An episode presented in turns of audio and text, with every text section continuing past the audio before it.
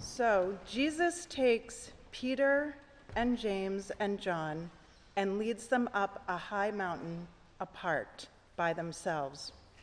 We know from Luke's version of the Transfiguration story, he took them up there to pray in peace, away from the crowds. I imagine it might have been like heading out for a family trip where the parents know where the family's going, but the children haven't been told all of the details yet.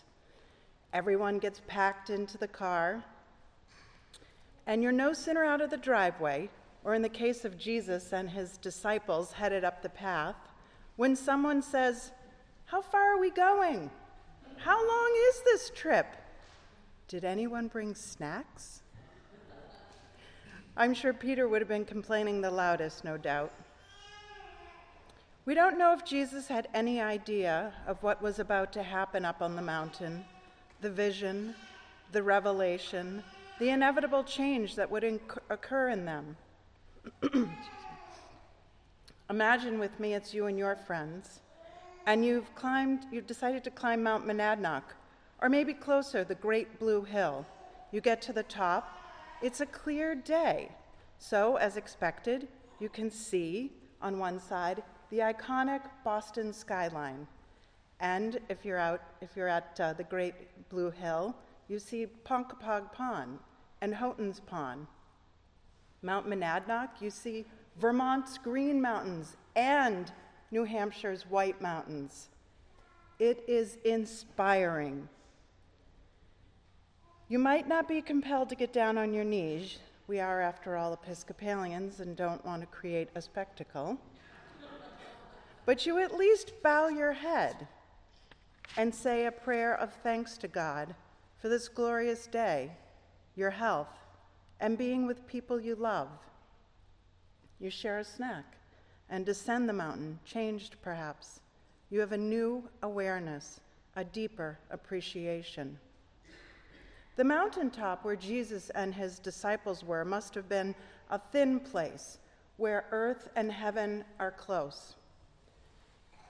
They arrive at the top and as they are praying, Jesus is transfigured before them, and his clothes become dazzling white, so such as no one on earth could bleach them. Thankfully, Clorox has not co opted this image for a commercial. Elijah and Moses appear, and he was talking to them.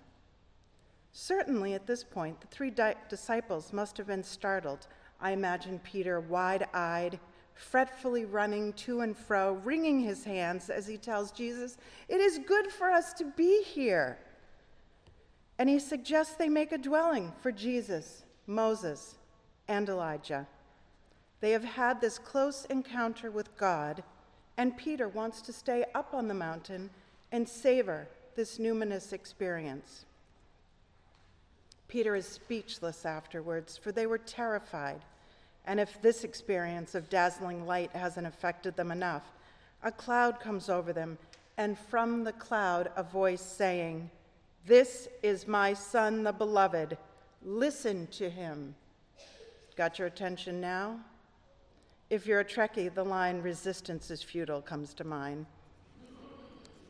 While I haven't heard God speak to me from a cloud, I'm not sure I'd be here today to tell you about it if I had. I did have an experience once while taking communion. There were several hundred people to communicate, so the ushers ensured the procession up to the altar was orderly and efficient. I knelt, took the bread and the cup, and then became rooted to the kneeler. I envisioned a javelin of light entering my head and traveling through my body, pinning me before the altar. People around me left, and another set came. I knew I should move on, but just couldn't. Thankfully, no one tried to shuffle me along, and eventually I arose and made my way back to the pew. I couldn't tell you in what liturgical season that happened or exactly what was happening in my life, but I can tell you that I never took the Eucharist the same again. I was altered.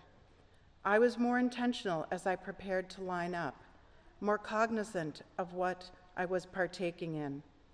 I was more open to the Holy Spirit working in me as I accepted the sacrament, more pensive about what it meant to be fed by the body and blood of the Lamb. But back to our story of the disciples on the mountaintop. After seeing and hearing God, Jesus must get the disciples off that mountain. Jesus knows they cannot build a dwelling and live atop this mountain like an ascetic might. His work to proclaim God's love is down below with the people. On their way down, he gives them a glimpse of what is to come and what he wants them to do. He orders them to tell no one what they have seen until after the Son of Man has risen from the dead. Elisha also has a dazzling experience. He knows Elijah will soon be taken, and he is sticking close to him, even, he, even though he knows exactly where Elijah is going, and they will be traveling a long distance. His devotion is remarkable, and for his constancy, he asks for a double share of Elijah's spirit. He wants to continue Elijah's work, and he is not afraid to ask for what he needs. Elijah tells Elisha if he sees him taken, he may inherit what he asks for. If not, he may not. It is in the hands of God. A chariot of fire and horses of fire come and separates the two, and Elijah is taken up in a whirlwind. Elisha has been steadfast and experienced the vision he needs to be changed. He responds in grief and tears his clothes in two pieces. I'd say come back next week to learn if God has indeed granted him a double portion of Elijah's spirit, but it's not in the scripture for next week, so I'll tell you. Fifty men go out looking for Elijah, even though Elisha tells them they won't find him. It is confirmed the prophet is gone, and they are left with Elisha, who does not disappoint, but goes on to heal the bad water and the unproductive fields in Jericho. Next, he devises a battle plan to defeat the Moabites. Second Kings is full of tales of Elisha's successes, including the juicy story of Jezebel. He is clearly given a double portion of Elijah's spirit, and I commend the book to you. In both scripture readings and in Psalm 50, where God has come in a consuming flame and a raging storm, the experience of God has been overwhelming. I cannot imagine praying to experience the countenance of Jesus and being so dazzled, but also do not want to be veiled, as Paul refers to the unbelievers in Corinth. Paul reminds the Corinthians God said, Let the light shine out of darkness, who has shone in our hearts to give the light of the knowledge of the glory of God in the face of Jesus Christ. Paul has given the Corinthians, the disciples, and us the next set of directions. Rather than telling people about the mystical experience they had up on the mountain, the disciples must show the message of God's love. Paul tells the Corinthians they must be slaves for Jesus' sake. He does not tell them to be slaves to Jesus, but for his sake, to give up, to modify, to align oneself with the mission of Jesus to bring in God's kingdom. We need to allow the divine in us and reflect the light out, to bring in the kingdom here on earth, where everyone's worth is acknowledged and valued, a kingdom where everyone is called to participate. Transfiguration Sunday, the last day of Epiphany, with scriptures recounting mystical visions and theophany, is the threshold of reading about Jesus' life and Lent, where we focus on his journey to the cross. Today, as we prepare for Lent, I ask, how will you prepare yourself? What will your Lenten practice be? Prayer, meditations, paying attention to your visions and dreams.